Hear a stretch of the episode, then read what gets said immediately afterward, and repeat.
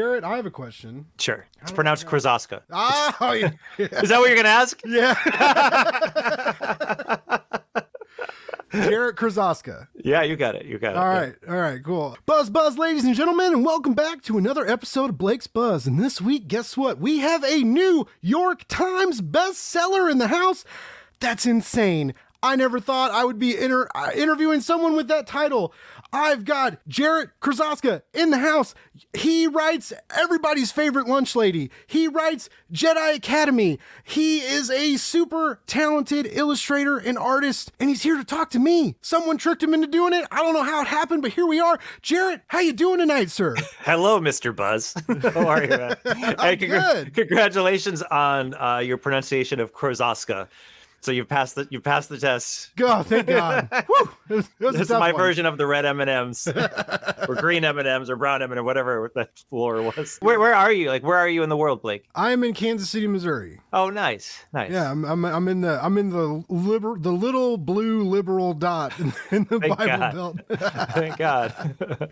yeah, man, I won't uh, I won't I won't drop any like weird cons- conservative agenda on you or anything. Like, no, I'm not worried. Look, I, I travel around the country enough to know that, um, you know, he- headlines are one thing, but people who live in communities is another thing entirely. I usually start this off by telling people, you know, uh, to say what you want to say and, and, you know, like just don't get us canceled. But I, I told my friends, like, I told my friends, like, hey, I'm nervous because you're a freaking New York Times best-selling author, which is It's so really not that big of a deal. It's a pretty big deal. well, yeah. I have, I can get my wife down and she could make you feel uh, that I'm just surface level. Yeah, it's just like That's awesome. But I was I was nervous because I was like I was like I feel I was like he you know he writes books for kids and and like you know I I I, haven't even been doing my own show for a year now. I've been podcasting for a little over a year, but like Yeah. the Blake's Buzz thing started in July, and uh. Uh, well, my blog started in March and the podcast started in July. But I was like, I was like, man, I, I feel like I'm, I need to like watch my mouth in case No. like, this guy's fans want to listen to him and like. Well, you know, I have a young adult book too that has a lot of curse words. Like it. Oh, it- really? it- yeah, it's about my mother. My, my mother was addicted to heroin, so it's about growing up with addiction, and um, you know, and it's it's it's in, it's amongst the wave of, of books that are being challenged and banned across the country. Which one's that? Because I I thought I researched you pretty well. Like I- It's called I- it's called Hey Kiddo.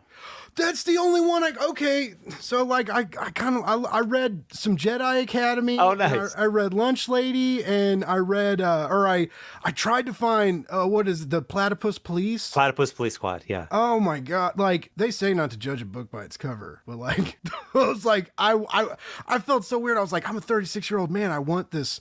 I want this set of four hardcovers. It's the lens flare. It's the lens flare off the glasses that makes you want it. um, okay. well, you know yeah. what? Is those those books uh, were written to feel like Lethal Weapon, like it's an '80s cop movie for kids. Oh, that's see, that just sounds amazing. Yeah. it just sounds. Um, but but yeah, so I, I just figure uh, uh, I'll do I'll do a quick intro. Uh, Sure. One more t- one more time. How do I say your last name? So I'll tell you a story, and that'll that'll help you out. Okay. So I grew up just outside of Boston, you know, wicked thick accent where we drop a Oz. And my grandfather used to tease me growing up, and he'd say, "You know, when you were born, we are going to name you Oscar, and then my name would have been Oscar Krosoczka." Which doesn't play as well from the Midwest and South when I tell that story, but Oscar Krosoczka. yeah, because I, I I remember the first time I went to Texas and they were like Krasaska, like no, I say I say Oscar. Oh, that's awesome. All right, Krosoczka. All right, Krosoczka. Okay. All right. So I'll do like a little. I do like a little hype up interview, and then and then we're just then we're just gonna chat and Cool. you know I you know we just we just kind of talk and you know we obviously want to talk about your book you know because Sure. you're trying to sell books even though I I feel like your books sell themselves from what I've read about you which is awesome. Well, I mean, I'm loving uh, working with David at uh, what is this company called? Like I forget. Though the super fan. Yeah, yeah, yeah, Yeah. So, so my publisher, and you know, they're they're like they're a children's publisher, and Lunch Lady was first published in 2009, and they just never got it into like comic book shops, you know, like, and I'd be going to my local comic book shop and I'd be coming home from book tour and, and I, you know, I'd be picking up either a monthlies or whatever latest graphic novel. And, uh, like they never had my book. and so, so David is just, I mean, I've been so grateful just to meet so many folks that are, that are in the comics media world because it's, you know it's it's um it's children's comics have come a long way you know and we can get into it in the in the interview if you want to but um you know the mainstay publishers like you know I, I remember being like hey there's this thing called free comic book day we should do it and they're like i don't know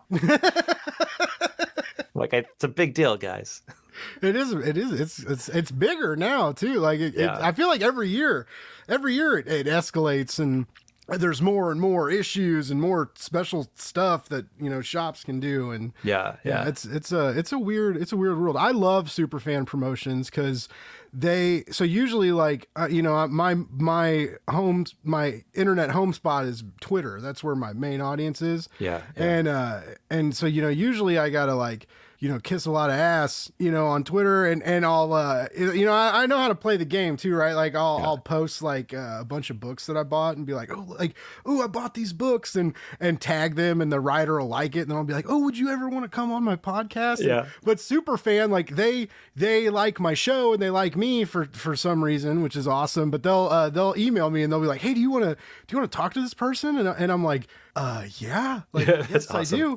Uh, so yeah, they're they're super cool and and and they seem like real good people. So um, yeah, I mean, I've only ever met them over Zoom, like everyone else in my life over the past two years.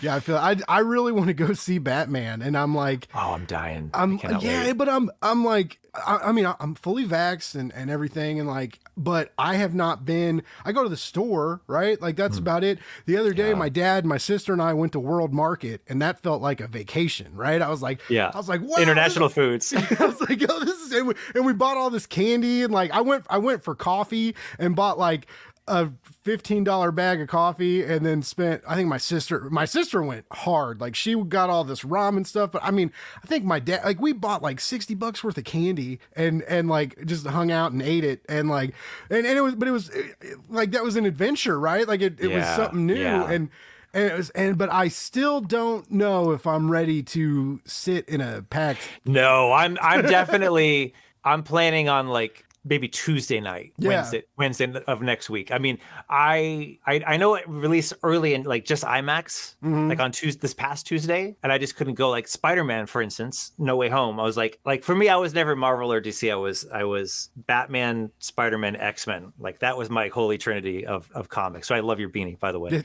You're and, uh, you're you're already good people, in my opinion. Yeah, and so I was like, I have to see this because I spent a lot of time on Twitter too, and like I'll be goddamned if I if I get this spoiled for me. Right. That's you know, like I like I wasn't able to watch Mandalorian every week, and I'm like, fucking Luke Skywalker. Thanks everybody. you know, and so um, so uh, and it was it was Dece- the night before my birthday. My birthday is December 22nd. I'm like, this is all I want for my birthday, and so I I went the night before 10 p.m.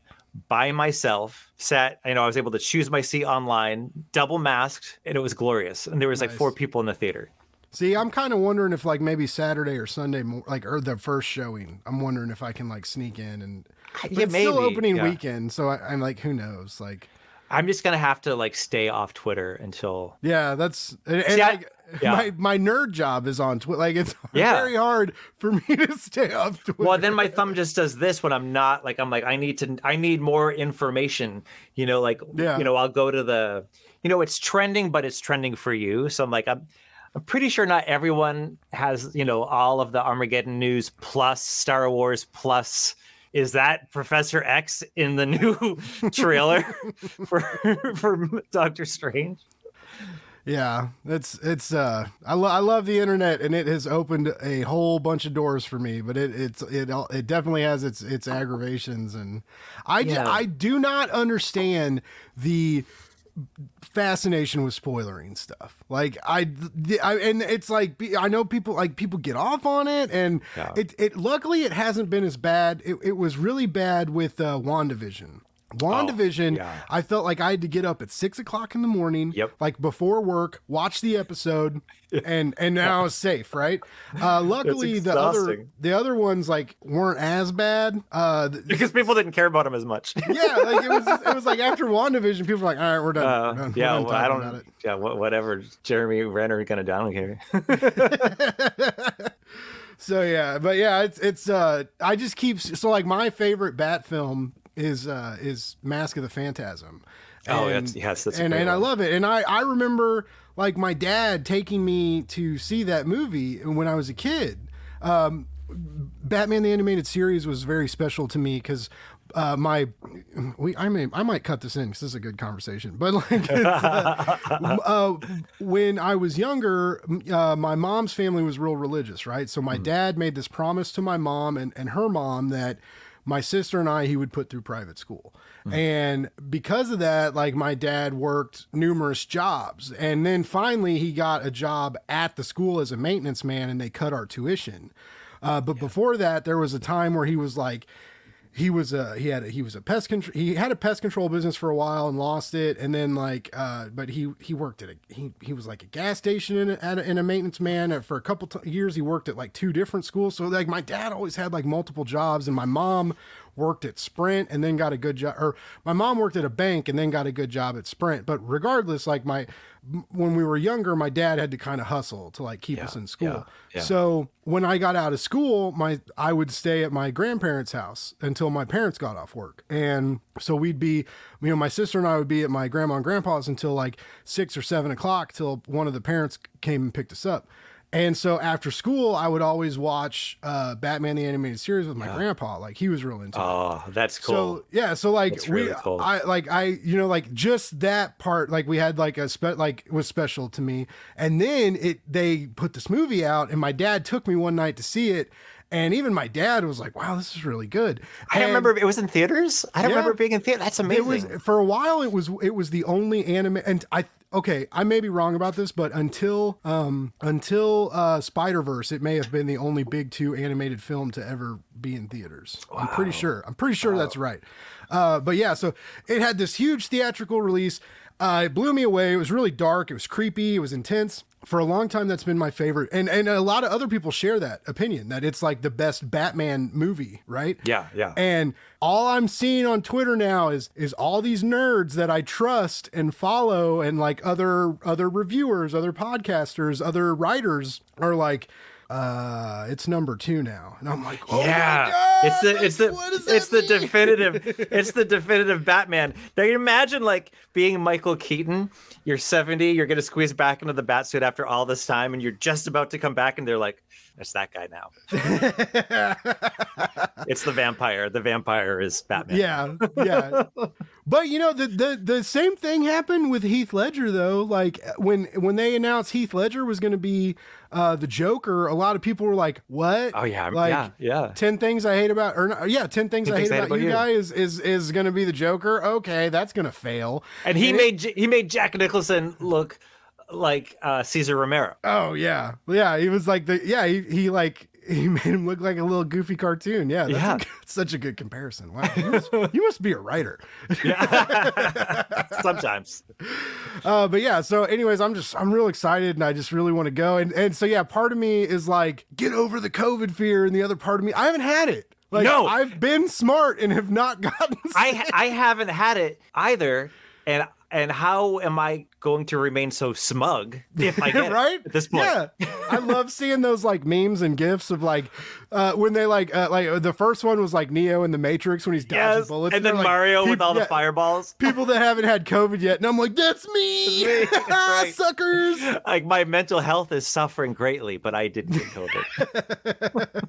Yeah, I mean, all of this started uh, like uh, when I started podcasting with friends because I was missing the social interaction. Yes. Uh, and then I found out that like podcast drama is the thing, and like people that start podcasts are like real hot headed and like don't necessarily want your input, even though you're like all on this like thing together. And any, I ended up like bouncing around a couple shows and and finally just being like, you know, I'm gonna do my own thing, and and then I found success in that because I mean, I guess I'm I guess I'm good at talking to people. I, You I are. worked in a, I worked in a bar for seven years, so I'm used to. I, I'm used to talking to people, and then I, for my day job, I remotely run uh, home inspector offices all over the country. So I talk to realtors and fresh home buyers all day, and try and like l- lower their stress about buying a new home and Yeah, scheduling yeah. home. And so I just all I do is talk to people, Yeah. and like and you know this part i'm passionate about i'm not super passionate about talking to people about homes they're buying because i went to college so like i'm never going to be able to buy one right like i'm, I'm never gonna i got those student loans instead of a mortgage so anyway but yeah like uh, i'm i'm very I'm I'm just very excited about it, and there's a very good vibe. Like I have not seen one person. Actually, nope. That's that's a lie. One person told me or commented on a thread today that I was talking to people, and he was like, "Yeah, my friend said it's it's a it's a Riddler movie, not a Batman movie." And then another podcaster was like, "That's weird because the Riddler's in it for like 20 minutes, and it's a three hour movie." And so I was like, "I was like, well, that's a hot take." yeah. Uh, no, I, I, and I don't know why, but I get sucked into it too. And I, I hate opening Twitter and being, and when I see the Last Jedi is trending, and I'm like, hey, come on, you know, Still. move, move on. That's yeah, I always feel bad because I uh uh I, I don't have a lot of I'm not highly opinionated on Star Wars. I'm getting back into it, but uh because of High Republic, I'm digging the High Republic stuff. Uh but I'm one of those people that I really liked Solo. everybody's like everybody's like, no, it's trash. You don't like Star Wars if you like Solo. And I'm like, well, it's a good movie. Like, I don't know. Like, I, my I, the whole time I saw Solo, all I could think of was, what would Phil Lord and Chris Miller have done as directors? like, I bet this and that part, or this or that part, would have been so much better. um, yeah, no, uh, and I liked Last Jedi a lot. Yeah. I, I loved it. Um, I actually just started getting back into like all the series stuff because I kind of had to take a, a cleanse, I guess, because I was I was writing f- for Star Wars for for a couple of years, so I was so entrenched in all of it. I was like, I need to just enjoy it as a fan now, not as a work oh thing yeah. because anytime you know a movie would come out i would be i mean obviously i was entertained and enjoying it but also thinking of what what could i take from this to bring into jedi academy which those, those books aren't canon so it's kind of like playing off the entire thing and having fun with it like i couldn't contradict canon Mhm. but you know um, if i had a scene with a band i could draw the various different musical creatures throughout the, the you know the various trilogies Yeah, I, uh, I love, I, lo- I loved how you, uh, that your first uh, Jedi Academy uh, OGN felt like uh, Harry Potter going to Hogwarts. I just, I just loved it. But you, sir, uh, okay, it's funny because you guys before we started officially, we we were talking about Batman, and after reading uh, his uh, new Lunch Lady, uh, there's there's so many Batman esque uh, nods and Easter eggs and just the the Bat Cave under the elementary school, right? like I love that. Uh, we and then there's there's also the you know we have like this uh, Alfred esque uh, James Bond you know uh, gadget maker and. How, what is it like writing Lunch Lady? Because I, you're just like all goofy all the time. You do whatever you want. Your humor is great. As a 36 year old man, I had so, I had so much fun reading it.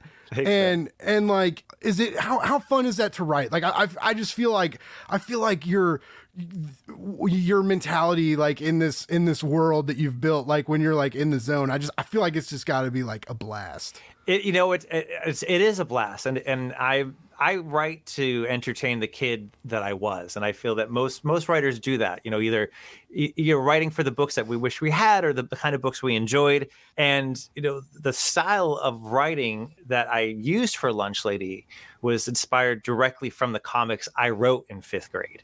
So I had in fifth grade, I had this comic called Lightning Man, and I was rereading it, and you know, it has all of those like very like on the nose dialogue, you know, and uh, you know, and, and of course, at that time, I was watching a lot of Batman '66 on reruns. Like, I was a huge Batman fan. And you know, I just leaned into that the campiness of this lunch lady world. She's like Batman. She does not have superpowers, but she she's smart and she's strong and she she has all of these spy gadgets. Like her assistant Betty invents things like the spatucopter or the fish stick oh, nunchucks or the sport yes. phone, you know. And and I'm just so lucky that the, the cannoli or the, the, the cannoli oculars. The cannoli oculars. That yeah. like and, and, I just feel so lucky that um I can re- oh, you know, I feel lucky that I can remember the kind of stuff I liked at that age and that kids that age are still into that campy goofy humor because uh, I, I I've I get to hear from readers all the time over the past several years. Um, you know, the last new Lunch Lady book prior to this was was 2014 and and the very first one ever was 20, 2009 wow. and I did I did 10 books in a very short amount of time and I and I and I said I just need to take a break because I want to scratch other creative itches um, I want to write something more intense. I want to write something, you know, I, was invited to do Jedi Academy.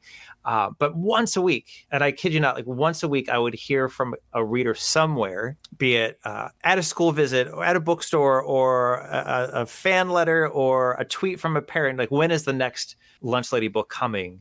Um, but what really pushed it over the edge is when when my kid, my middle kid, who was having some trouble getting into reading, learned how to read with the Lunch Lady books.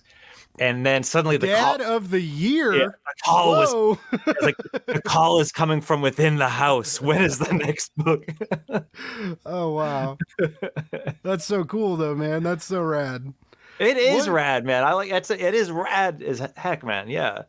What uh? So as you mentioned, the, so the last one was 2014, but now we are, we're we're getting these new editions and and you're getting you're getting the hardcover treatment, right? I feel like that's one of like the writer goals. Like, okay, like we we we you, we put out this book, right? And, and and you've released several of them, and, and they were all soft covers, and then and then they want to call you back, and they're like, hey, we want to give you a deluxe hardcover. we're gonna put two color. volumes together, full color, mash them up, re-release them, rebrand them get you on a bunch of weirdos podcasts, get, get, you out there, get do the press works.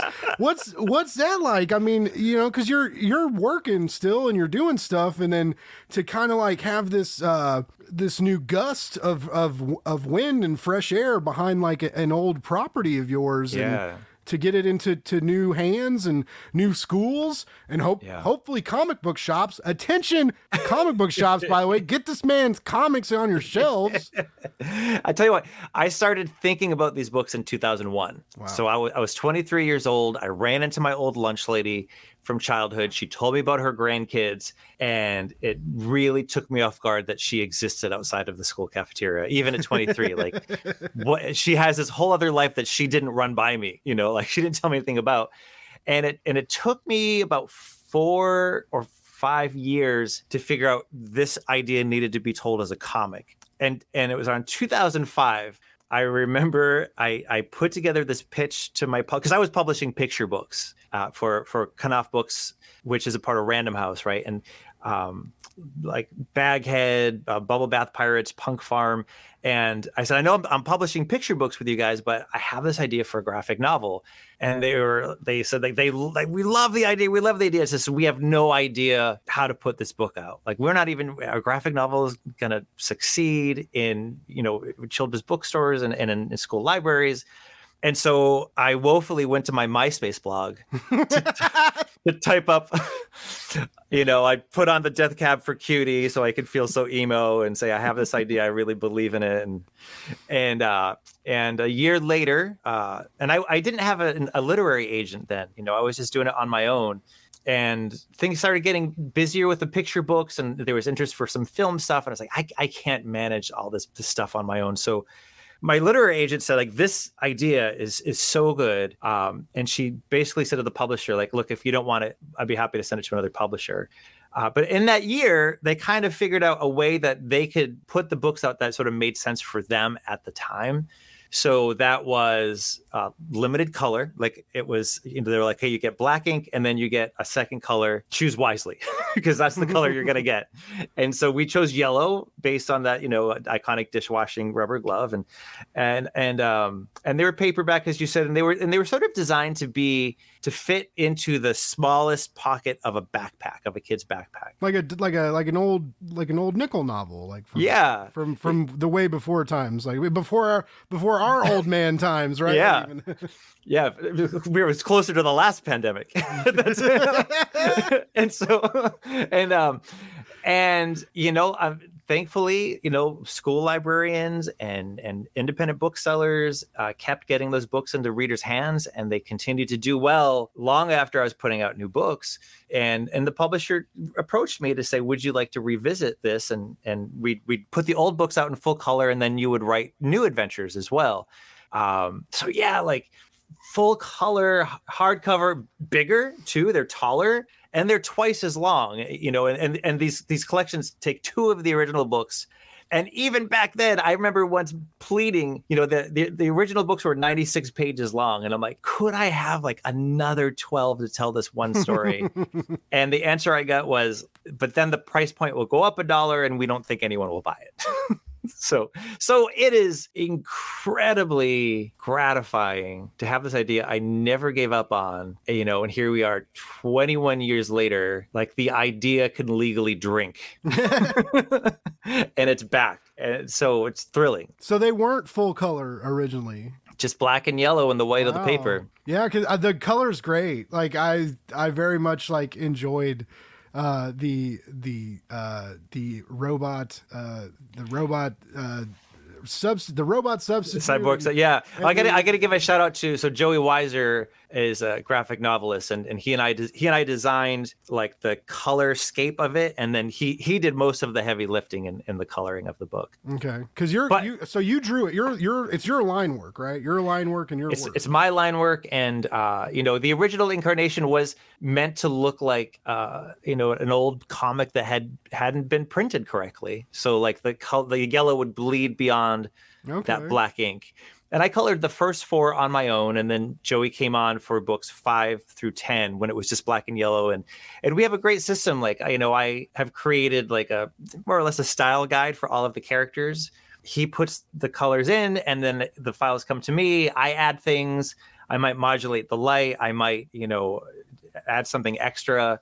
Uh, but it's a it's a great it's a great workflow that we have together. That's awesome. So I automatically think you're super cool because you're just getting young people into comics, and you're Thanks. and you're starting them. You know, you're you're you're you're getting them their fix early, and, and like making them want it. But you know, like I I think graphic novels, I think comic books are very important, and I love I love uh, the the kind of like duality of it of how like you get the written prose part and you also visually you, you get the visual as well.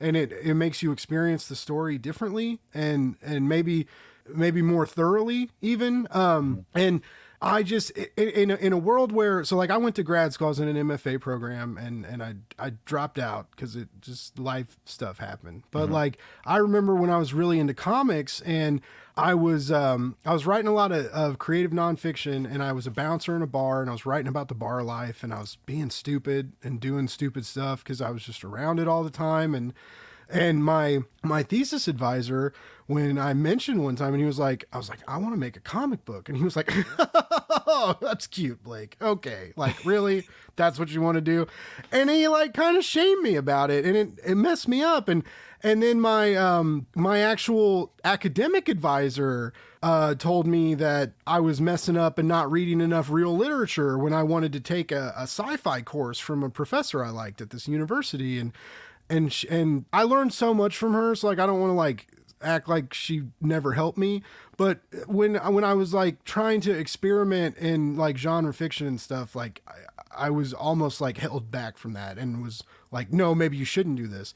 And so it was just, it kind of like bummed me out. And the more and more I read comics, and it's like, yes, they're comic books, but it's still literature. You're still it reading, is. It is still literature, and and you know, and, and you still hear this fr- from teachers, and and my knee jerk reaction, you know, because now I, have had comics that have that go into school libraries and and classrooms, uh, you know, for uh, 11, 12 years now. And there's still some adults who would say to their kids, don't get a comic, mm-hmm. only a real book right, from the library. And and and my knee-jerk reaction was always, and, and perhaps this is of some of the listeners, that you think it's a generational thing in that it's the elder adults and educators, but no, man, it's it's the brand new ones. because the, the the teachers that have been around know that these books get kids reading. Yep. And they hook kids on reading. And um, th- there still is that that prejudice against the format, you know, and and and sometimes people don't understand like you know it's not a genre it's a format you know you could take baby mouse by Matt Holm and Jenny Holm and Maus by Art Spiegelman. Like just because they both have mice and their words and pictures, like they're not for the same age group, right? Yeah, like definitely. Baby Mouse is for like the early elementary set. So uh, one of the you know most frustratingly heartbreaking stories, and I could tell you, is I was I was meant I was going out to visit a school. I, I had a I had a fly there, and that librarian had a best friend who was a librarian at another school. And so that librarian was so excited, like Jarrett Krosoczka is going to be here. Uh, maybe we can get him while he's in town. So she brought a copy of of Lunch Lady to her principal to pitch the idea of doing an assembly while I was in town and the principal looked at the book and she said you know i i spent my entire childhood with my head in the pages of comic books when i when i should have been reading real books so i'm, I'm not going to have that man come to our school and promote comics i could think of was but but then you grew up to be a principal. Like w- was your goal superintendent but like all that time with archie and jughead held you back? Like like it's right there in in your statement. Like you yeah. spent your childhood reading comics and now you are the administrator of an elementary school. That's funny. Well I, and it's weird like you know there because I, I, remember that. I, I remember being younger and like you know oh rap music and rock music and violent video games and, and comic books right? And it was like that's not the way like you know like read you know read read these novels and and and you know like go to church and and you know don't do these things but you know now and you know you know a lot of my friends didn't go to college a lot of my nerdy friends and and you know like i uh, I have a good relationship with my family. I have, you know, I'm uh, m- mental health wise, I'm doing all right, I guess. Like, Base, baseline okay is all we need right now, Blake. That's you know, like all this, all this stuff that they said was bad that I did as as a younger person, and my parents were never parents that like wouldn't, you know, like uh, my dad let showed me Alien as like a tiny child, and I was for many several years scared that like aliens were going to abduct me, eat me, dissect me, right? Yeah, and I would have yeah. like nightmares and stuff. But it still might happen. It still could, might happen. Yeah, 2022 was a young year, man. It's not starting off so good. it's either the Russians or the aliens. Like one of them are going to get you. One of them. but so you know, like I just I I wasn't uh, I I was able to do a lot of stuff that like some kids weren't. You know, like my parents let me watch South Park and Beavis and Butthead, yeah. and like uh, you know stuff like that. And and the the news is like, oh, this is ruining our youth. And you know, like I, I wasn't ruined, and and you were I, happy too. I was happy. Yeah, I was yeah. happy, and and now I'm older, and I I love reading, and I read more than I watch movies and video games and stuff, and it's just like I always have my head in a book of some kind. Uh, part of that is because of this that I'm doing now. Uh, you know, like but it, it's just, it's funny how like these people everybody's different and and everybody wants to attack stuff that they like don't really understand you don't understand yeah. Well and oftentimes when when you know I, I, speak to a lot of librarians at conferences and, and educator conferences and and it's easy for me to say you know whatever i have to say because i don't have to deal with that adult on a daily basis at my job like say the librarian will have to deal with that classroom teacher mm-hmm. but you know I, I think the go-to reply is well tell me the last graphic novel you read and odds are they have no answer for that because they have not read a graphic novel and they are wow. just just prejudging and and you know you're talking about your dad like so my grandpa he, my, i was raised by my grandfather and you know he would he would give me a ride to the comic book store and he would sit patiently in the car with his non-filtered camel cigarettes with his am radio he couldn't go on tiktok or facebook to you know on his phone and just patiently waiting for me to pick up you know my x-men or spider-man or batman But one of the comic book stores, you know, it, it hits me now because I drive by it still. I'm gonna. It's this. It's this amazing strip mall, and I'll start with the comic book store. So there's the comic book store, and then next to that, next to that is a fireworks store. Next to the fireworks store is um, it's like a tobacco store, and then next to that is an adult video place. so it's like no wonder why that might seem so seedy to some this people. Is a, this is a magical shopping center. Where's this at? New Like, Hampshire. I'm going to vacation to this New. Hampshire. Live free or die. yeah. It's I drive by and I just laugh every time because it's like, wow, yeah, he, he would just send his nerdy grandson with his glasses and spiky hair with a lightning bolt shaved in the back to, to go get his latest superhero comics. I remember I've told this story a few times. Uh, so my dad, when I was at, you know, I told you my dad was the janitor at my school for a while, and and a janitor maintenance man, and and uh, he he used to take me to comic book shops. Like I didn't think my parents would still be together. Like they had like some nasty fights when I was younger, and it was usually about money, and it was just like it. it I grew up in a I grew up in a weird, very vocal household where like you know some parents are like, oh, the kids are around, we can't talk about this, and my parents Yeah, like yeah. would like throw a glass and scream and uh, punch a hole in the wall, and like you know no one ever hit us or anything, and they didn't hit each other, but like it was it got a little weird sometimes, right? And so when they would fight sometimes before my sister was born or, or when my sister was like small like or you know like my dad would uh he we, we would leave and, and my dad would take me to the comic book shop. And he would like t- you know take me uh and, and you know like let me look around. And that's how we found out about the comic book code because my dad used to I used to buy these. I remember like buying Spawn comics um Oh yeah, I love and like and my dad would he, he didn't know right? And then one day this comic book clerk tells my dad he's like you know like that's not really a kid comic. And i'm looking at this guy like why are you why why are you breaking me up? Like why are you doing this to me man? Like and uh so that's how we learned about the comic book code and like what's acceptable for kids or not. But anyway so one i'm in second grade one day. My dad's the maintenance man in our school. We're out at recess and and everybody's hanging out and and i see my dad come out and he's got this bag with him and he he's kind of looking around and he sees me and he walks over to the, the play set where we're all at and he he gives me the death of superman graphic novel Oh yes. and i was king for a day sir like And you and you opened it from that special, or you bought two so you could open one and leave the other one in that black plastic. and yeah, like I mean, like all the like the older the older classmates, you know, were like they were like coming over and like we're ev- we're all like reading it and like everybody's standing around me and I would like get ready to turn a page and they'd be like, wait, wait, wait, okay, now you can turn it. Oh, that's and awesome. so like and so like I was like the coolest kid for a day and that's that's when like that's what I remember of like you know comic books like really starting you know like sparking something in me and then Yeah. you know, then I, I started writing and, and I was writing short stories and poetry when I was in like college and I kind of fell out of it and I got back into it. I got back into it real hard and real fast and just dumped. When you have like adult money, right? And you're like, you're like, oh, oh. I can, I can or I can, I can spend 200 bucks on Amazon and it- okay, whatever. Like, yeah, when it just recognizes your face and knows what to mail you. yeah.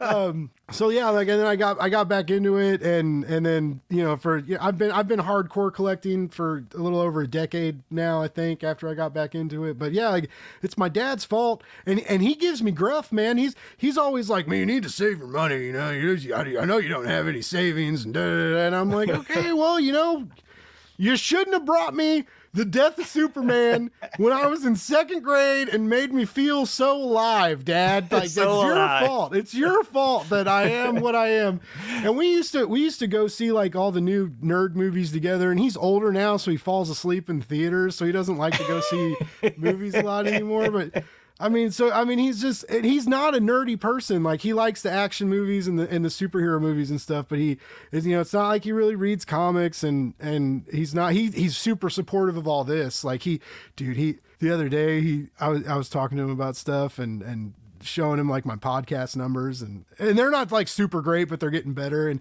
My dad cries a lot, right? He had he had heart surgery, and and so he tears up real easily after heart because surgery. of the heart surgery. Like I it think affected so. his tear ducts. And, and and like It makes him yeah, emotional. like it's, it's like they like they rewired him when they yeah, they were in there. rewired him. Yeah. but he's just like yeah he's he's old and it's funny because he used to be a bartender back in the day and he was like wild and crazy and kind of mean and now he's like soft and, and Big squishy and older Yeah, yeah. yeah. and but he like teared up and he goes i just want you to know i'm real proud of you and i was like i was like shut what up more, dad What, like what more could you ask for from your dad? yeah like it was it was and, over like comic book like all the, the stuff that i've done and, and he like uh, so yeah, it's, so I have a really supportive family. I'm very blessed with that. But yeah, it, it, uh, it's just so you know I've never, other than like the academia part of it, like everybody's always really supported the nerd culture of it all in this household and kind of, you know, appreciated it and and stuff. So. I it, it really shocks me when when people are are like, oh, kids need to read real books or you need to read real books, and so uh, creatives like you who are who are catering to younger audiences and trying to you know get them into these you know into sequential narratives. I just like you're the you're the real hero. Like the, you know they say No, like, not, you know who's the real hero there? Capes. The, They're the the, li- the librarians Well, though, because yeah. You know we I wouldn't be able to be doing this if the librarians hadn't created the market for it. Really, I mean, Yeah. librarians ha- created a reality in which Gene Yang could be winning these prestigious awards and Raina Telgemeier could be topping all the charts because they were the ones to really champion the format and get them accepted into you know in, into those spaces. So in 2008 nine, like when Lunch Lady was first coming out, you know there was Babymouse and there was Bone, uh, Jeff Smith's Bone in full color Yeah. by Graphix. And like that was kind of it. And now they have massive, massive sections. And it is something that I couldn't have imagined when I was a kid, you know, because when I when I was a kid, I thought, well, if I want to grow up and make comics, I'll I'll either have to write for someone else's character or invent a character that the company will take from me. you know, and I had this great art teacher. So speaking of uh, supportive adults, so you know, arts got cut in my in the public schools. So my grandfather he he he brought me a, a catalog to the Worcester Art Museum art classes, and I, and I was lucky that I had this amazing opportunity right down the street, like ten minutes down the street. And so I took animation and comics classes with a man named Mark Lynch, and, and he's he is my he is my Yoda, and he's he's he's he's he's still a good friend. I'm still in touch with him but he would he would bring in stuff that he knew we wouldn't bother looking at on our own as as teenagers who were into superhero comics. So he was like, "You're gonna look at this Art Spiegelman Raw magazine. You're gonna look at Harvey Pekar's American Splendor." Uh, You know, and like frankly, there was stuff that we probably would not have been allowed to buy at, at the art museum, and you know, and I remember being like, "Oh no, look!" Speaking of Spawn, I was like, "Look, but this is different." And he took one look of it. He's like, "That's Batman and Spider Man together." He's like, "I'm talking about non superhero, non action adventure, like uh, slice of life stuff." And in fact, a pivotal moment in my growth as an artist. So, uh, you know, in between classes, I found How to Draw Comics the Marvel Way. And I was like, I'm going to read this cover to cover. My teacher's going to be so proud of me. And so I brought the book in and, you know, sitting at my, my drafting table, you know, all the students had the drafting tables and the teacher's walking around from student to student. And I was like, oh, he's coming to me next. I'm going to tell him all about this. And, and I was, and, and he's like, you read that? And I said, yeah, the whole thing. And, and the color just drained from his face. And he said, forget everything you learned. I was like, I said, what? He goes, forget everything you learned. Look, it's like, you have a great style. Don't feel like you need to draw a certain way to be successful as an artist. Like you don't have to draw just like they're drawing in this book for you to grow up to to, Yeah. to make comics. And um and one of the coolest parts though is uh that you know I featured that moment in my young adult graphic memoir Hey Kiddo for which we made an audiobook adaptation of which is like a and I, and I love making audiobooks of my graphic novels they're like radio plays right different actors for the different voices different characters but when it came to the memoir, I was like, how am I going to deal with like who do we hire for, you know, this relative who's still alive, my buddy Pat who's, you know, going to hear it and Mark who's going to be super judgmental. And so ultimately we're like, let's just ask the actual people. So th- I directed Mark in an audio booth to recreate that same scene as an Oh, adult. that's so cool. it was so cool and and i had to be like no more sarcastic like more more you know you were you were way more but you want to something so and i don't i don't mean this as a as a humble brag i'm realizing i'm about to tell the story but it sounds like i'm a humble brag and i'm not but hey hey kiddo was a finalist for the national book awards and and weeks ahead of time you have to select a passage that you're going to read for the special ceremony that's not the award ceremony it's like something happens the night before Okay. and I was like, you know, I'm going to read this part where where Mark says, "Forget everything you learned about how to draw comics the Marvel way." And then on the train ride down to New York City, I got the news that Stan Lee had died, and I was like, "Oh no, I can't read that now!" Like, I, I was Wow. like, "I'm like, he just died. I can't go and read this part where my teacher said, forget everything you learned." But um, it was fine. It was fine. Buzz, buzz, babies. We're taking a little break from that awesome interview you're listening to to talk about an awesome comic shopping experience I've stumbled across. Let me tell you about GagesComicPages.com. This is a family owned mom and pop type shop, but they're all online. The Gage family is putting themselves out there and putting in the work so that people who don't have a local comic book shop can still get comics every week. These are good people. They ship quickly and securely, and shipping's free if you spend over $10. Basically, if you buy three or more comics, shipping's free. And what's better than that? If you use the code Blake's Buzz, you get 10% off your first order. And if you want to pre-order something or make special requests, sending a message through their website is super easy. They can even make you a pull list. The Gages are great people with a great shop and a great outlook on nerd life, and I highly encourage you to check them out. Again, that's GagesComicPages.com. there are so many different comics being published for kids now that it's unreal. Like I, I couldn't have dreamed of it as a kid. I mean, I couldn't have imagined comics at the school library Yeah, when I was a kid. Mine didn't. Mine didn't have them.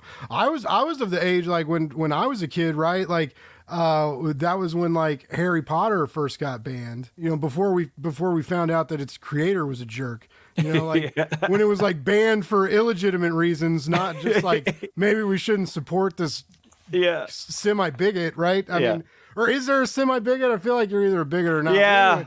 like that, that shit just bums me out. Like when I, I remember, I had I had real bad pneumonia as a kid. Right, I was in uh, I was in sixth or seventh grade, and I missed a month of school. Like Wow. they, I remember. Okay, this is how bad it was. They took the X-rays. Right, I went and got like the the lung X-rays, mm-hmm. and this is I mentioned like my dad is a crier already, but like this is like younger me. I'm a kid. Like my dad's still like wild hard man, and he's bawling in the doctor's office. And I was like, Dad, what's wrong? And he's like, You don't know how sick you are. And I was like, What does that mean? And, and this was like after he saw the X-rays in my lungs. So like I guess how sick you are. yeah, I guess so. Was, Like, I was jacked up, I guess, and like, you know, and but I remember like, you know, I couldn't really go outside, and, and I remember I remember coughing a lot, and I and and like not having a lot of energy, right? Mm-hmm. And so I had I had had Harry Potter on the bookshelf for a while, and, and I never read it uh, or I had started it and then wasn't super into it. And then but now like I'm I'm out of stuff to do right? And I'm at my the my people are watching me. I can't go outside. I can't see my friends. I can't even go to freaking school.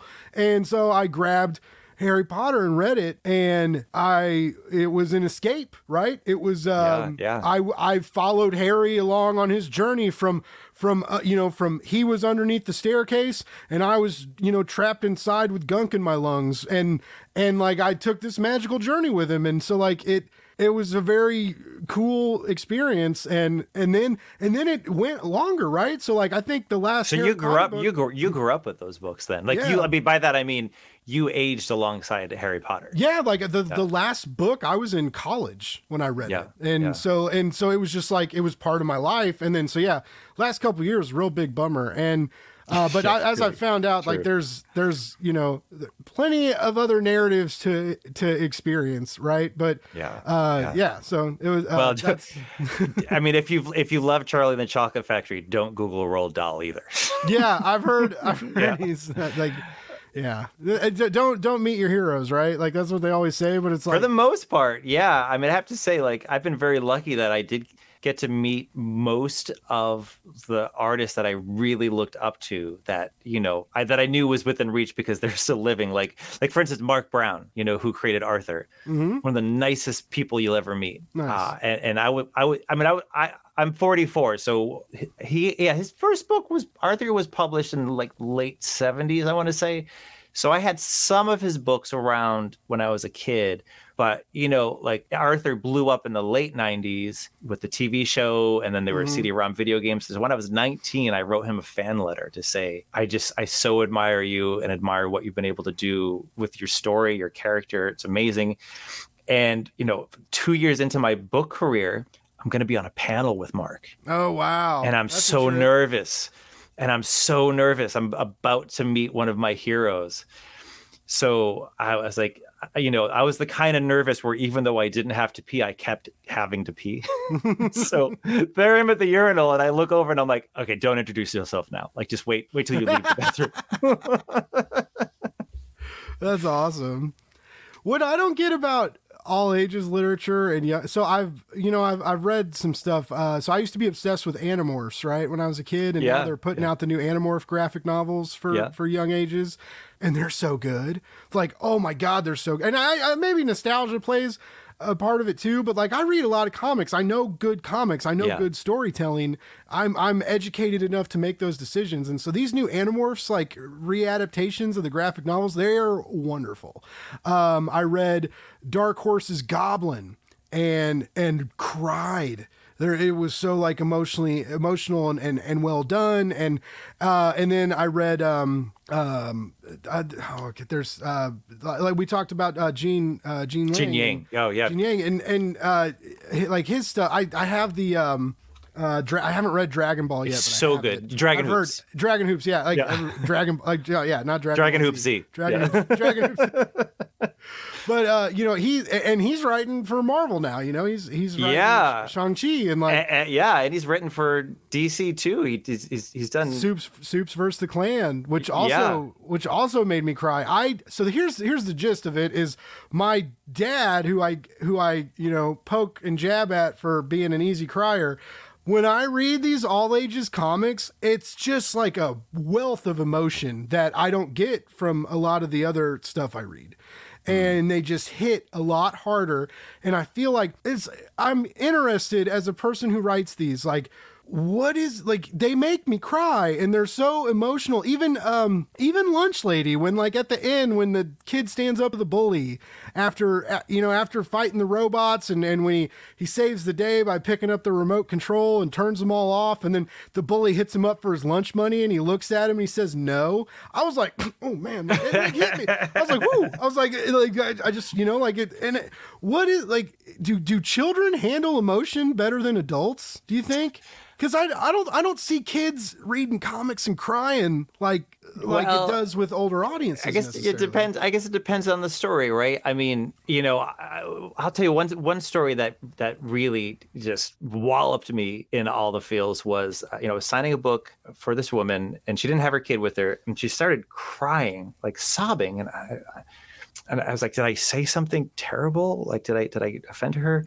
And um, and she said, you know, I have to tell you, like, I I escaped an abusive relationship, and you know my daughter saw a lot of terrible things, and we moved, and she just we couldn't reach her. Like she she wouldn't read. She started slipping in school, but for you know her librarian handed her a lunch lady book, and that's what saved her. Like that's what. Wow. She attached herself to that. She became obsessed with it and she started reading it and and I could relate to that too because I had a really tough childhood and I became obsessed with Batman and Snoopy and and Garfield and you know um, and so I think also you know we have a lot of freedom in that like we're creating the, these characters from the ground up too like maybe, maybe that's a part of it as well mm. you know um, I, I'm lucky in that like my my tangle with IP was with Jedi Academy and going into it I really was worried what that might be like uh, probably maybe more freedom because it's not canon, but it actually was a, a, great experience. I, I really enjoyed working on those books. Um, so, you know, I don't know. I mean, you know, probably because when you're when you're reading prose, you're creating a lot of the images in your head for yourself. And when you're reading a graphic novel, you're making eye contact with the characters. Mm-hmm. So you really get to know them. Like you really have this connection. And, and for Lunch Lady, not only did I want it to feel like that sort of campy Batman 66, but then also like like a, a, grand 80s movie adventure like like the goonies where like these kids have agency. So it's called lunch lady but the three there are three kids who have breakfast at the school every day and they they become embroiled in in the in the adventures.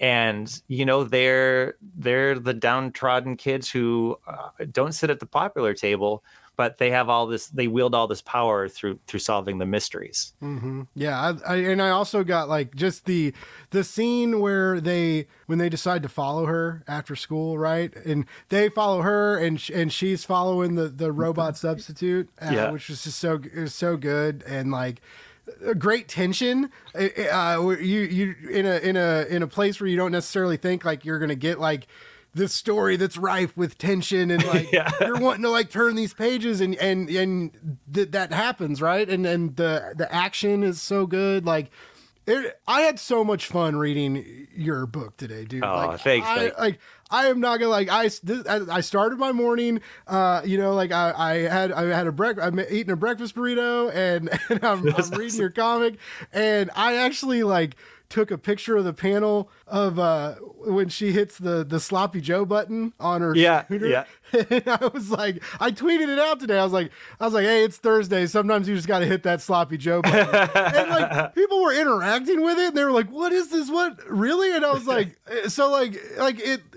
It, it, like people dug that and i was just like i was like you guys don't even know like this is the craziest thing i've, I've read in a while and it's it's so fun and pure but anyways i got real big like Stranger Things vibes of like the kids on their yeah. bike, and I was like, yeah, was like man, this is like the the nostalgia factor that makes making me feel younger, making me that's making awesome. me think of Debbie Davis, who was our lunch lady at oh, high school. And that's was, awesome, Debbie Davis. My, I love that. She was name. my best friend's mom, and we always loved going to her house because she, oh man, she made these cinnamon rolls, and they and she would make these chorizo cheesy potatoes for oh, dinner ah, sometimes. so good and but she was kind of mean she was well she was real mean to todd because todd was kind of a little jerk sometimes but like you know we, she was the mom who's like i don't care if your friends are over like i'm gonna yell at you and you're gonna do like yes. so, you know and yeah. and uh and my dad as the maintenance guy at the school like you know every every she just had that kind of aura where it was like don't piss off debbie davis you know?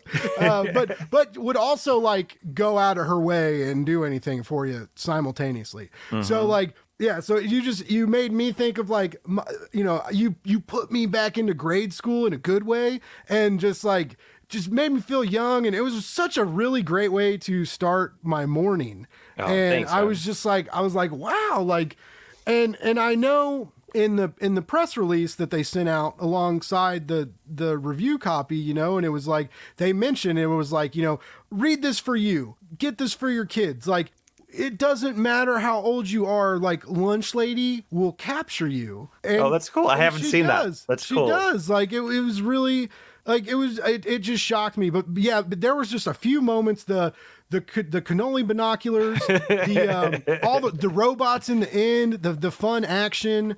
Um, the the when she smashes two robots' heads together and knocks them out, and it's like what? She like kicks ass. Robots. That's, she yeah, kicks ass. Yes. But the the man, the sloppy Joe button. Like, I, I tell you what, Blake.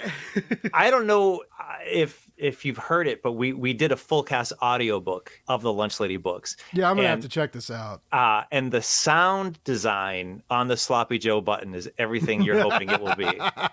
Um, and yeah, if, if you if you get a chance to listen to the audiobook with headphones especially and close your eyes, you're there in the book because say when Lunch Lady's moped drives by, it goes from you hear it from one ear over to the other.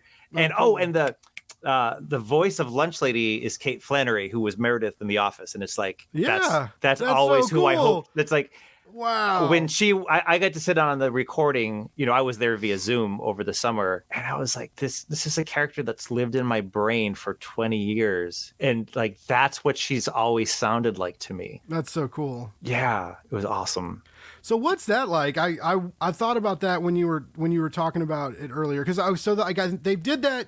Uh, you know, uh, Gaiman did it with with Sandman recently. They did this huge audiobook reproduction of Sandman that that Amazon put out on mm-hmm. on Audible, right?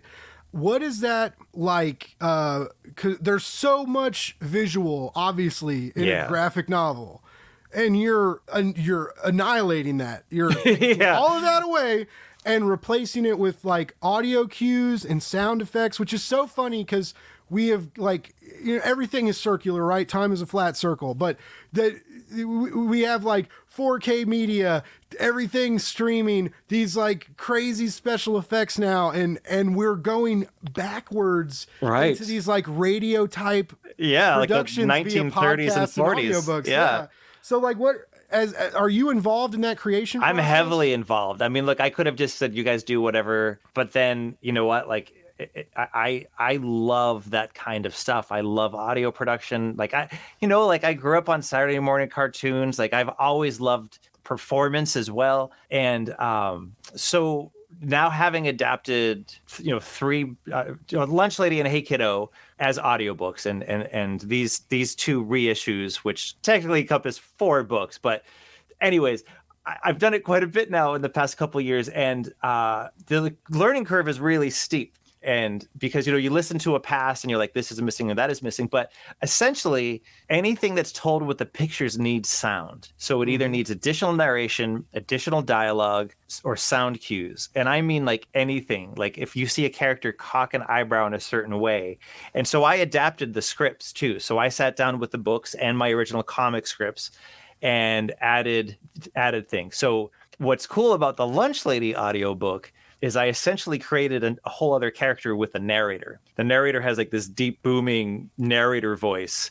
Um, and Lunch Lady can hear him, but no one else can.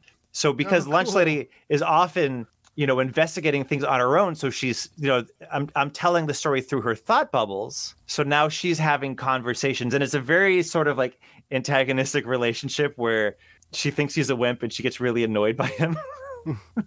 and sometimes they break the fourth wall. Uh, but it is just, it was just so much fun. I, I just listened to it on a road on a car trip with with my kids, and man, I was I was like just ear to ear grin, just so happy with it. Uh, and, and, you know, you get different actors for the different parts. Like I was, you know, Charles Schulz is a hero of mine, and you know, I know the reasons why those Peanuts specials were so special was because he got actual kids to voice Charlie Brown in the game. Yeah. So I was adamant that we get actual kids. You know, the producers at first were like, you know, we can get adults who do kids' voices, and all I could think of was, and it would suck. I don't care. Well, you know, we might have to recast the the main kid cast every three years or so if I'm lucky enough to make more. But um, you know, and one of the things you do too is um, you have the characters address each other by name very early on, so that the listener connects the voices with the names. Okay. In a way that you, you might not necessarily do in the book. But you know, if the character walks in, I might say, "Hi, Blake. How's your day?" Well, Jarrett, it's going okay. You know, just just as a way to then the listener can say, "Oh, that's that character. That's that character." Okay, yeah, because that's I've always struggled with that. So I, all the lit classes I've taken, all the creative writing classes I've taken, and and doing these like you know even like you know uh, post grad you know uh, classes and mm-hmm. stuff i'm always that guy who's like i've obviously read the book and i can talk about it but i never remember anybody's names so i'm like i'm like yeah. oh yeah the the the kid who got his lunch money taken uh, on page like what was it 30 or 40 when this and everybody's like yeah his name's dave and i'm like i don't know what his name is or and also like when you don't hear it you're like hermione Hermione. Yeah. yeah. That's yeah, definitely. Uh, Uh, so what like preference wise as as someone who's um you're you when you get to because you you know you you draw and you write mm. um and and you're heavily involved in these audio productions like uh, do you do you have a do you have a favorite? Like it, would you would you rather be like or do you want to do both? Or if someone was just like you want one or the other? You'd be like let's do this audio deal.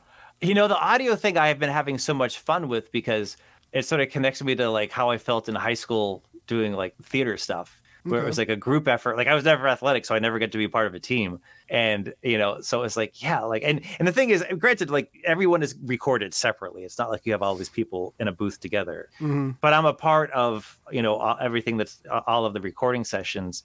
Um, but at the same time, like the audiobooks are special because people know the print editions and they're they're just different.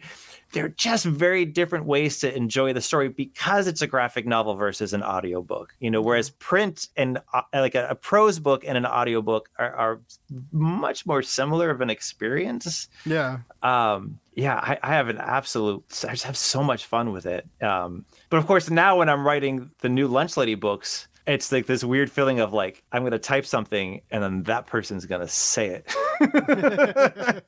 Versus having in all my instances of doing audiobooks, the books had been finished without any thought of ever doing an audiobook in the future. So does that so like now do you do you write a little differently and, and like uh think about that when you're when you're doing these new the new stories? Well, in a way because you know, I regret not doing more read alouds while editing. Okay. Because when you when you're reading it aloud or hearing someone else read it aloud, you go, "Ah, oh, crap." Yeah. That's not a good sentence. It doesn't hit right, right? That yeah. wasn't a good sentence. That wasn't a good sentence. Crap. yeah. yeah. Um, but it, but also, you know, what it also does is it provides access uh, to people who don't have sight, right? So yeah, uh, we with Hey Kiddo we were doing full cast readings, unabridged readings on stage in the theater with like the the, the art would, was projected behind me and there were sound effects.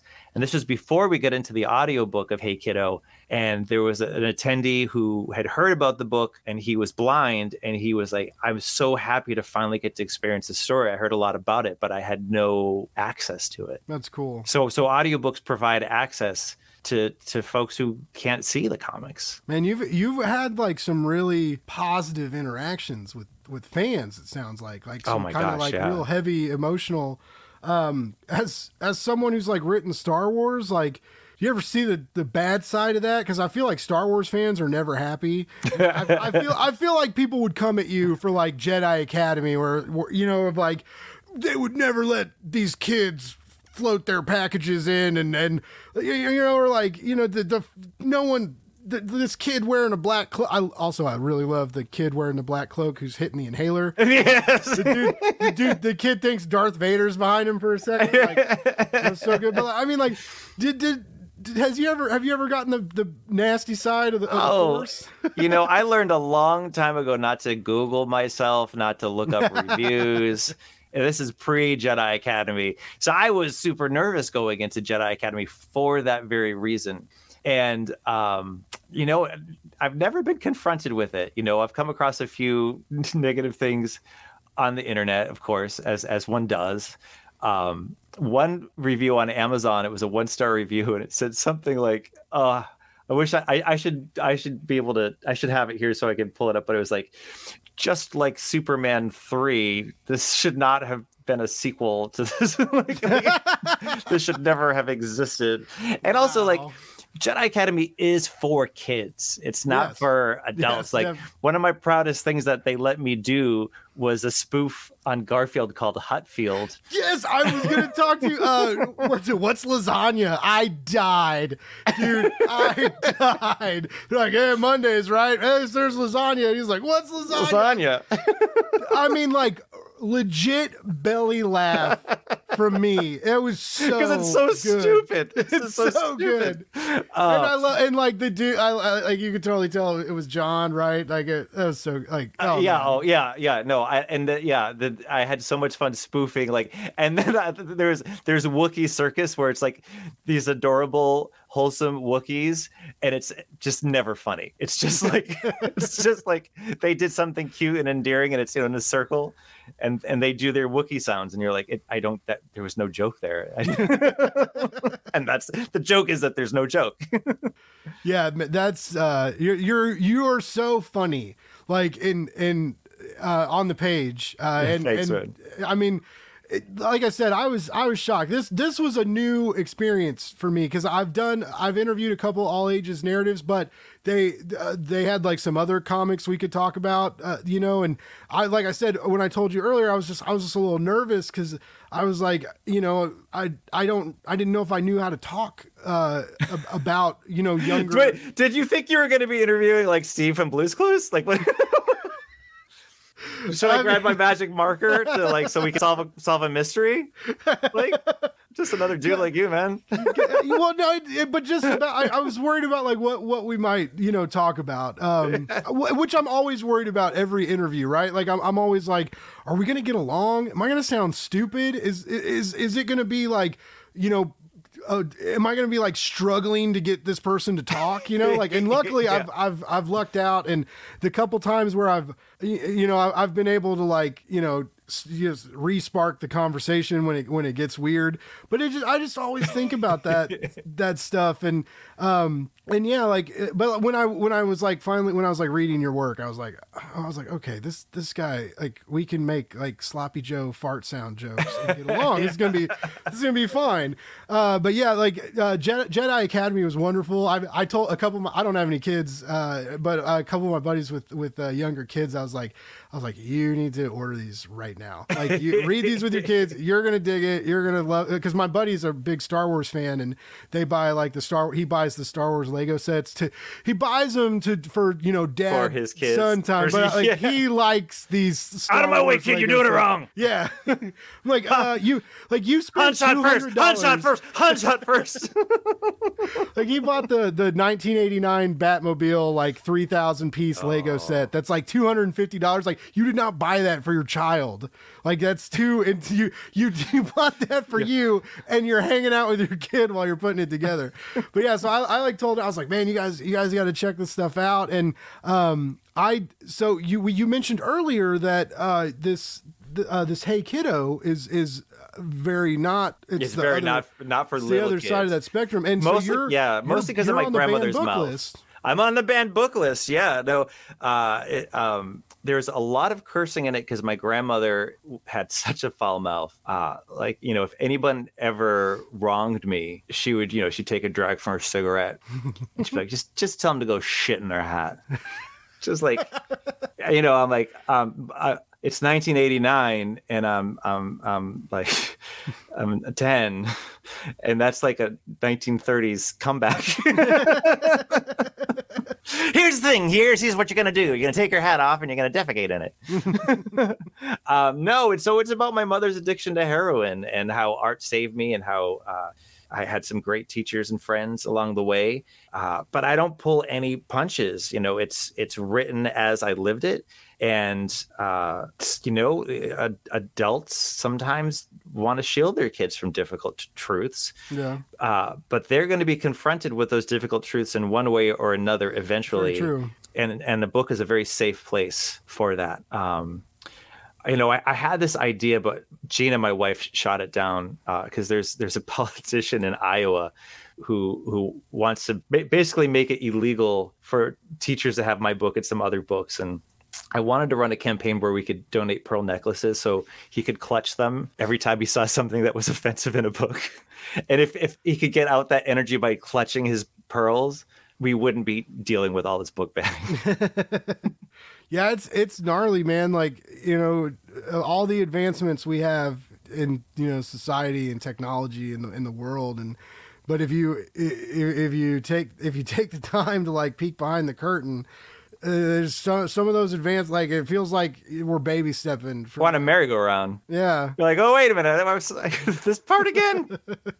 thought we I thought we dealt with this in, in I Germany. Actually, I got into I got into Twitter beef with someone who like I've and I've gotten a lot better about like not poking the bears because it's just like yeah. Yeah. I, I, have, I do a lot, man, and and, and it, I only have so much energy, and I don't want to waste my energy on negativity. Like, yes, part of my whole deal is like I think being negative about books, about media, and all that. I think it's an easy way to get clicks and and gather yeah. attention, and I don't want that kind of attention. Like I strive to not be that, but this guy, he he did the thing, you know, where he's like oh well yeah show me research like what, what do you mean I, I i googled it and can't find anybody banning books so what are you talking about what, like, what? oh my god open your eyes man they're yeah. everywhere and, and, so much of it is is driven by racism and homophobia mm-hmm. uh, because it's it's people who are afraid this particular book about the black experience is going to make their white kids feel sad or this particular book about this lived experience by a queer person is somehow indoctrinating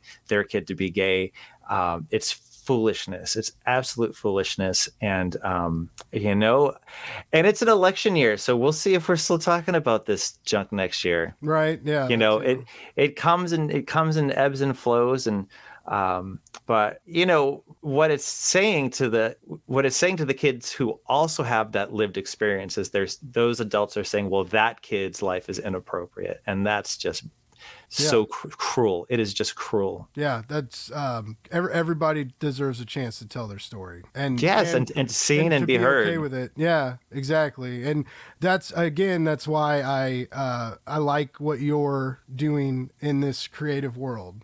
Thanks, man. Uh, you know, like you're you're you're starting usually when people say this it's bad but you're starting them young right like it, you're showing them you're yeah. showing them that positivity you're showing them that comic books are more than comic books that they're that they are literature like they mm-hmm. they are literature they are a, a, perfectly relevant way of storytelling uh, and and a, and an insight into culture an insight into different people that you know that we don't get to see all the time just like students and a lunch lady and and you know quite like you mentioned like what what are they when they're not being a lunch lady like well they're obviously like a person and everybody has this identity yeah. and it's important yeah. not to like formulate opinions right which is what your narrative it, it builds that it, it, builds from that theme in a very fun and light-hearted and, right. and great way but you're still putting out a really good message. Because it's an invisible workforce. Uh, at least it was before the pandemic hit. I mean, the pandemic really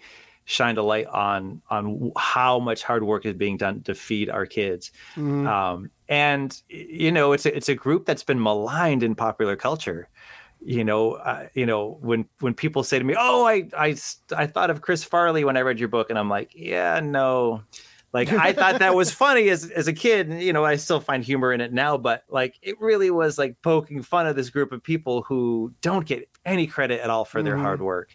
Um, and yeah, yeah, and and because it's an invisible workforce, that's like how she has her cover that no one notices. She's running around solving mysteries and taking down supervillains. Yeah, it made me think too because you know so my si- i love to cook. My sister and i like we do like our family brunches for holidays and stuff and i just i love cooking. It makes me happy. But uh, when i make a meal for eight to ten people on a family brunch right it's stressful. It's it's you know like we're we get up at seven o'clock in the morning. It's always late like we, yeah. we, never finish on time. And it made me think of like uh, back to debbie davis she ever she was famous for her cinnamon rolls. And once or twice a month we would have cinnamon rolls you know for dessert for for our lunch at school. And i'm like she made like 500 cinnamon rolls in a day. Yeah. Which is and she you know you have like a full-size kitchen and you have a staff but you still made 500 cinnamon rolls in a day which is not on top of the other food for everybody, you know? And so it just, yeah, it, the, the un, unsung heroes, right? And, yeah. and just, uh, the, the, the the use of the lunch lady uh, and and I'm so glad you found success in that because it's oh, so cool thanks, and man. and the the nods the nods to like the comics that came before like eh, of like I said like double you know Bond and and the Bat Cave underneath the school yeah. and uh, you know the the the the the bat cycle essentially, but yeah. you know, but the the lunch cycle and just it's so cool. And and your your nerdiness shines through and and your positive outlook on life shines through. And and you this whole time we've been talking for over an hour like you just have a really good vibe. Thanks, and, and the, like the world the world needs more creatives like you basically. Like i just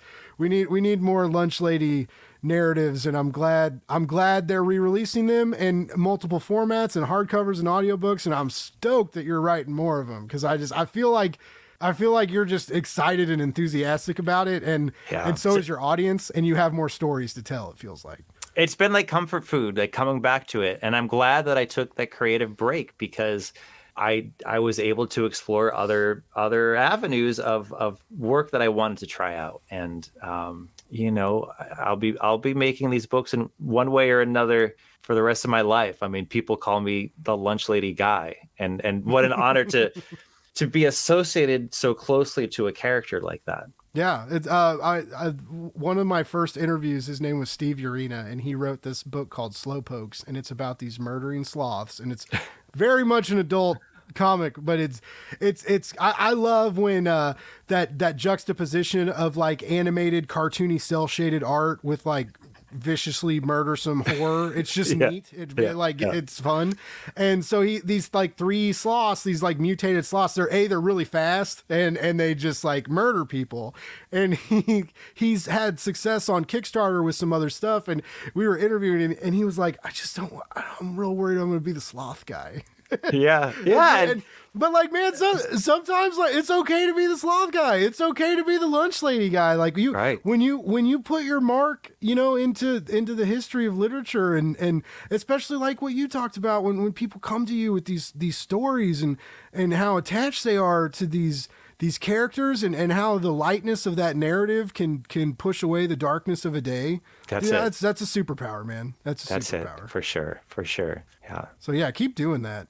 Like that's so that's just so cool. And and Thanks, and, man. and you're just like I know I want to like I don't want to like you know cup you up too much and like you know but I don't want to sound like cheesy, but you're just you're just a, you seem like a, a cool dude who who's uh who I'm just I'm just glad there's still positive in in a world where everything is diseased and the air is poison and, and there's wars going on and all this craziness. It's it's nice to be reminded that there's just fun, lighthearted, good people. You forget it sometimes. You do. I mean, look, I forget it because I I'm on, I'm on all of the social medias, and so like Yeah.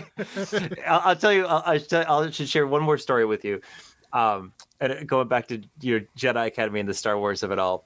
And so I, I took the series over from Jeffrey Brown, who did such a remarkable job with the first three books in the series. And I did a TikTok video about like this is how I draw Yoda. And this this comment came through with, "Oh, so so that's why the series went down the toilet because you took it over." and I clicked through because, of course, I mean, like, I want to know this person. I want to know where they live. I want to know their address. I'm gonna find you. I'm gonna find you. And and it was like a, a 12, 11, 12 year old kid who was posting videos of his art.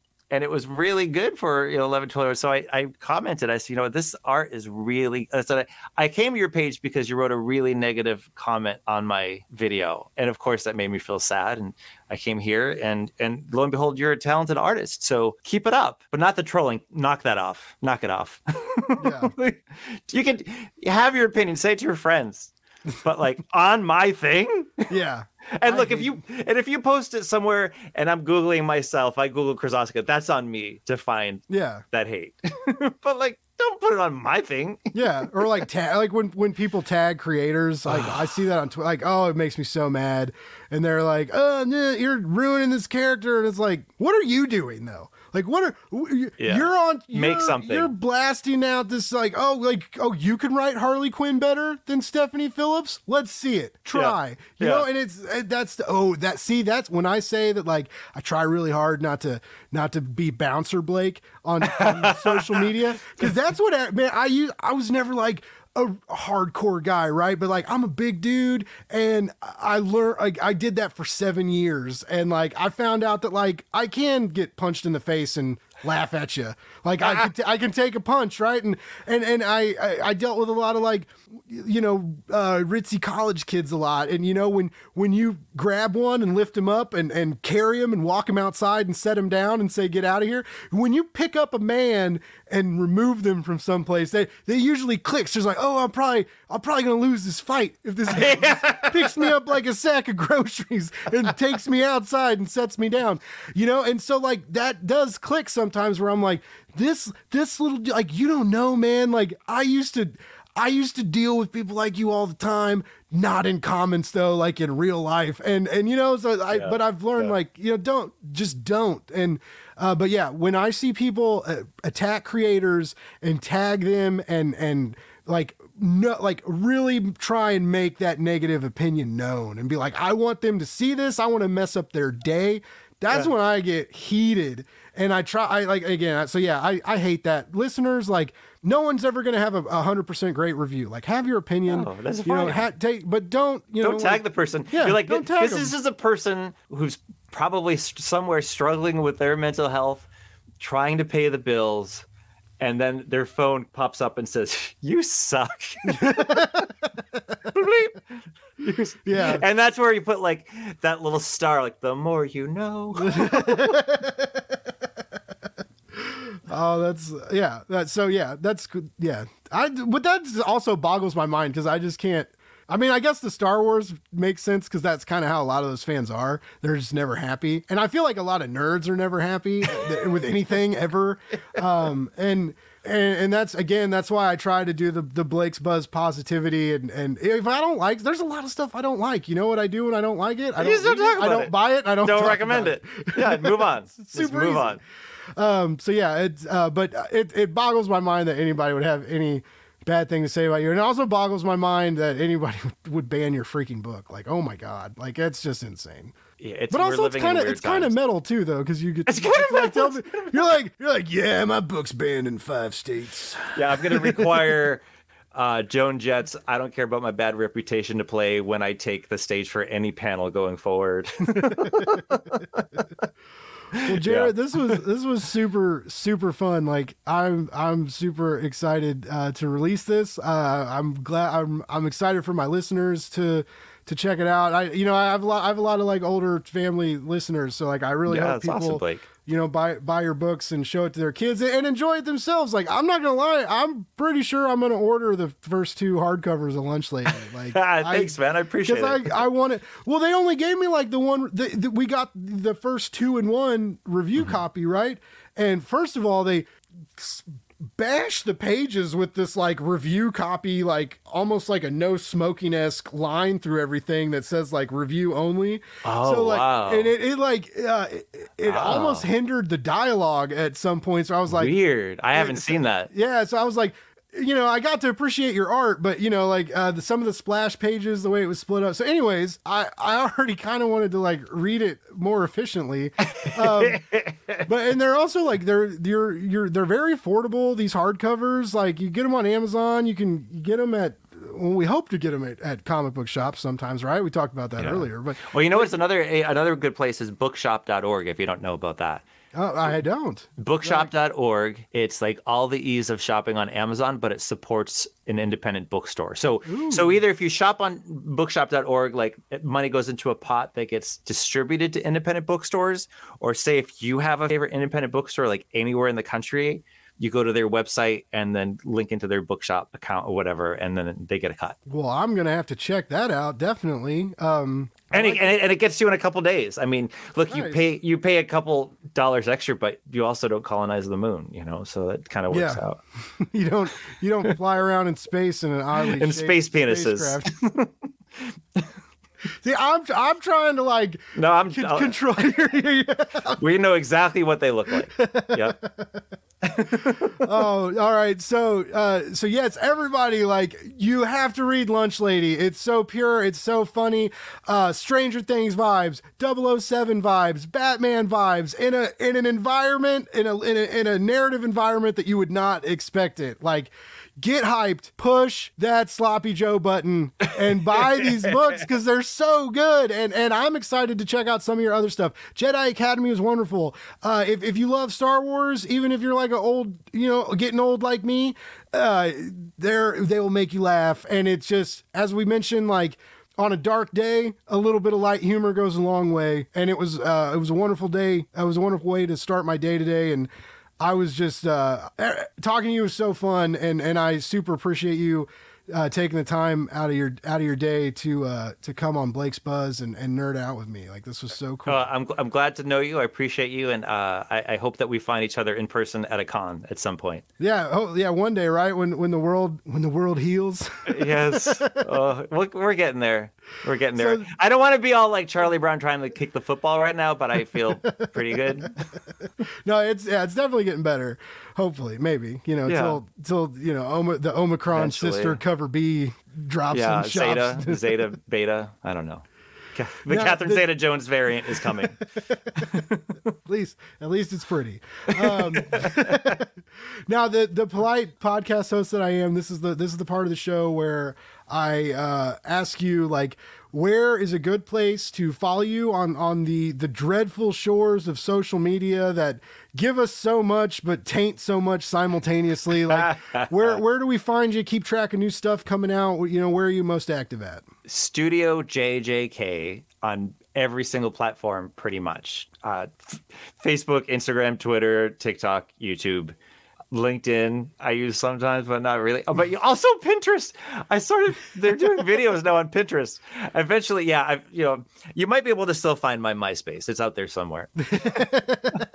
That's what we all need. Just burn them all down and let's just bring back MySpace. Yeah, like I want I want the uh the stress of like deciding the top eight. Oh my Yeah, god. yeah, like I want- friends getting mad at you, like, why am I not in your top eight? The the girl you asked out that said no and and then she's not in your top eight anymore. She's like, Oh, I saw you took me off your top eight and we're like, ah, I s- saw you go on a date with the quarterback and not me. Sorry. Like anyways. Well, Blake, thanks for reminding me. It's always been a crappy place to be. So- That's what I'm here for. I, you guys come on Blake's Buzz to, to you, you can only just go to get up your from there. yeah. Oh, Reminisce, but then learn how crappy it used to be. you guys, I, I got I got to keep you grounded. You know, That's right, You, that's right. You, you fly too close to the sun. Uh, your wings will Blake, burn. Blake Morgan Those brings wax you back wings down will to the melt, and you'll come plummeting down to earth. Uh, best of luck to everything you got coming out, and uh, again, like this was this was a eye opening experience, it was and, awesome and I too, I get to tell everybody that I interviewed a New York Times best selling author, which is I'm gonna make like a T-shirt and wear it. Yeah, and he's like incredibly insecure. He has trolls coming after him, and uh, deals with all the mental health stuff, just like the rest of us. yeah. but he but he he came up with Hutfield, so like I came up with Hutfield. so if only, if only I could take Jabba the Hutt and have him hate Mondays and love lasagna. I mean, I'd if you if you did a if you did a short clip, you do web comics like that's like there's That I should, yeah. do Hutfield web comics. I, I, I, I should, and then make it a, like make it look like a treasury from 1982. I'd, I, yeah, do it, and then, and then then you like do a few of those, and everybody loves it, and then you do a Kickstarter, and then like you already have like a big following. So, and like, then my editor at, at Lucas would be like, "Can no? Can you just, you don't you don't have the just- rights to this. just not? Yeah, What are, what are rights? yeah. What are, Oh man, it was great chatting with you, Blake. Great to great to get to know you a little bit. Thank uh yeah, you too, man. Best of luck to everything you got going on. Keep writing, keep on being positive, and keep uh keep getting those kids into comics so that you know we can we can keep them uh keep them going as they get older and keep that love alive. That's all we can hope for, right? Absolutely, absolutely.